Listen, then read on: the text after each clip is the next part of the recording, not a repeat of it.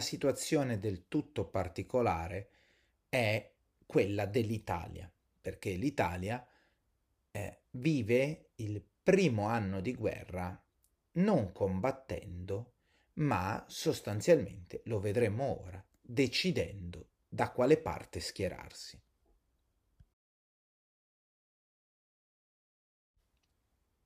Quando l'impero austro-ungarico aveva dato l'ultimatum alla Serbia, l'Italia, nonostante fosse alleata dell'Austria-Ungheria eh, con la triplice alleanza stipulata ancora nel 1882, eh, l'Austria, dicevamo, non, non avvisò l'Italia, non avvisò uno dei suoi principali alleati. E quindi l'Italia dichiarò la sua neutralità, neutralità che era, che era anche sostenuta eh, da un fatto molto mh, giuridicamente pratico. L'alleanza era un'alleanza di tipo difensivo, non offensivo. L'Italia si occupava, si impegnava ad entrare in guerra a favore di Germania e Austria qualora Germania e Austria fossero attaccate. Ma, come abbiamo visto, il meccanismo è tutto diverso. È l'Austria che lancia un ultimatum e sono poi Germania e Austria a dichiarare guerra agli altri paesi. Quindi l'Italia rimane fuori. Al momento, in quel momento al governo c'è Antonio Salandra che mm, è in disputa anche eh, con, con, la politica, eh, con l'idea di, di Giolitti. Mm, Salandra eh, cerca un accordo con l'Austria, un accordo che ovviamente si basava sulla convenienza italiana. Eh, L'Austria avrebbe dovuto eh, sostanzialmente cedere all'Italia le terre irredente, mm, quei territori appunto che dovevano idealmente completare eh, l'unificazione italiana, quindi eh, la parte diciamo a, a oriente mh, mm, del, del, dell'Italia, quindi Friuli Venezia Giulia, Istria, Dalmazia. Questi territori eh, l'Italia li pretendeva mh, mm, semplicemente rimanendo fuori dalla guerra. Eh, non avrebbe aperto quindi un fronte contro l'Austria. In Italia, nel paese, l'opinione pubblica si divide tra i neutralisti e gli interventisti, cioè chi pensa che l'Italia debba stare fuori da questo conflitto e chi invece pensa che l'Italia debba entrare in guerra.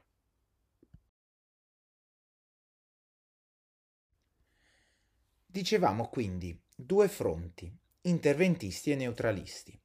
Tra gli interventisti c'erano diverse categorie. I nazionalisti, nazionalisti di estrema destra, mi riferisco appunto all'idea di nazionalismo che abbiamo visto nelle, nei video precedenti, erano capi- capeggiati sostanzialmente da Gabriele D'Annunzio.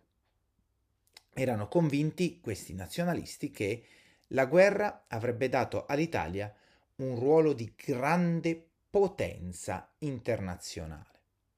C'erano poi gli irredentisti, eh, triestini e trentini, come Fabio Filzi e Cesare Battisti, che volevano ovviamente che i loro territori fossero tolti agli austriaci e entrassero una volta per tutte nel, nello Stato italiano. C'era anche una minoranza di socialisti guidata eh, da Benito Mussolini. Avevano l'idea che il conflitto eh, sarebbe stato il punto di partenza per una grande rivoluzione operaia. È interessante il fatto che eh, questa rivoluzione operaia di fatto durante la prima guerra mondiale avvenne, non toccò l'Italia, toccò la Russia e non divenne una rivoluzione proletaria internazionale. Inoltre molti industriali erano d'accordo perché eh, la guerra avrebbe significato un aumento della produzione industriale su moltissimi fronti, basti pensare a quanto necessario per la guerra, quanto necessario per il sostentamento, per l'approvvigionamento, per semplicemente anche soltanto vestire e organizzare l'esercito. Inoltre, dal punto di vista politico, eh, i conservatori erano a favore della guerra, conservatori tra cui il re Vittorio Emanuele III e il primo ministro Antonio Salandra.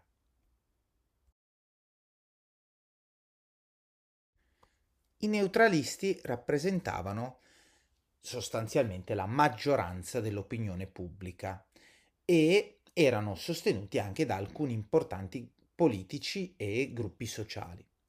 Innanzitutto la maggioranza dei cattolici, che ovviamente erano contrari alla guerra eh, a livello di principio per ragioni morali.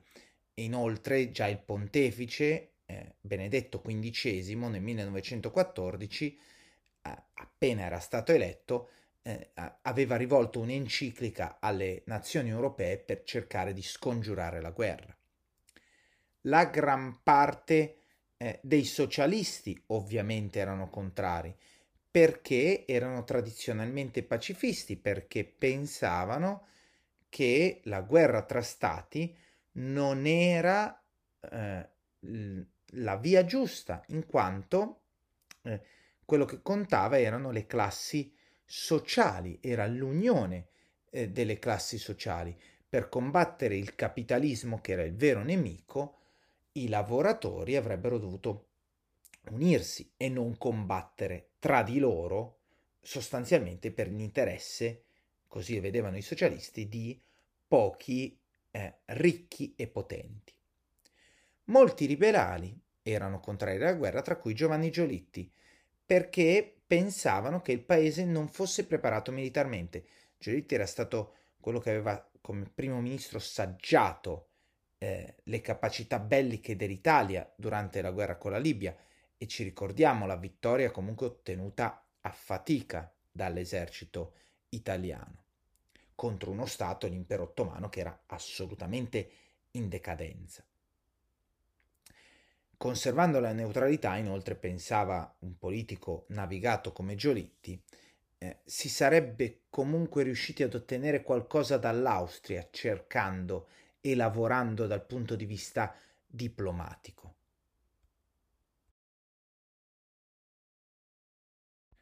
Di fatto l'Austria era disposta a cedere dei territori all'Italia per trovare un accordo al fine che il nostro paese rimanesse fuori dal conflitto e quindi non impegnasse l'impero a sud, permettendo così alle truppe austro-ungariche di concentrarsi sostanzialmente soltanto contro la Russia. Ma l'Austria non era comunque disposta a cedere Trieste. Trieste rimase quindi il nodo chiave delle trattative. Nell'aprile del 1915, il 26 aprile, eh, Sidney Sonnino, che era il ministro degli esteri, eh, firmò un accordo segreto con le forze dell'intesa, il patto di Londra. In base a questo patto l'Italia si impegnava a entrare in guerra entro 30 giorni, ovviamente a fianco delle forze dell'intesa. In cambio avrebbe ottenuto, in caso di vittoria, eh, la possibilità di ottenere quei territori, tutti sostanzialmente quei territori che reclamava dall'Austria, quindi l'Istria, la Dalmazia, il Trentino e la Venezia Giulia. E inoltre eh, c'era anche un accordo che riguardava un compenso coloniale che sarebbe derivato dalla spartizione delle colonie sottratte eh, agli imperi centrali, quindi a Germania e Austria. L'Italia quindi sottoscrive questo patto in un momento di grande incertezza politica. Di fatto, come abbiamo visto, mh, i neutralisti erano la maggioranza nel paese, ma nonostante questo, di nascosto, l'Italia si impegnava a entrare in guerra il 24 maggio del 1915, quindi giusto un paio di giorni eh, anzi, eh, prima del, del, della scadenza dei termini, l'Italia entrò in guerra, entrò in guerra con un esercito impreparato, si era visto già all'epoca della Libia e che non era migliorato in quei pochi anni, male armato e guidato da un, un gruppo di generali sostanzialmente giudicati poco competenti.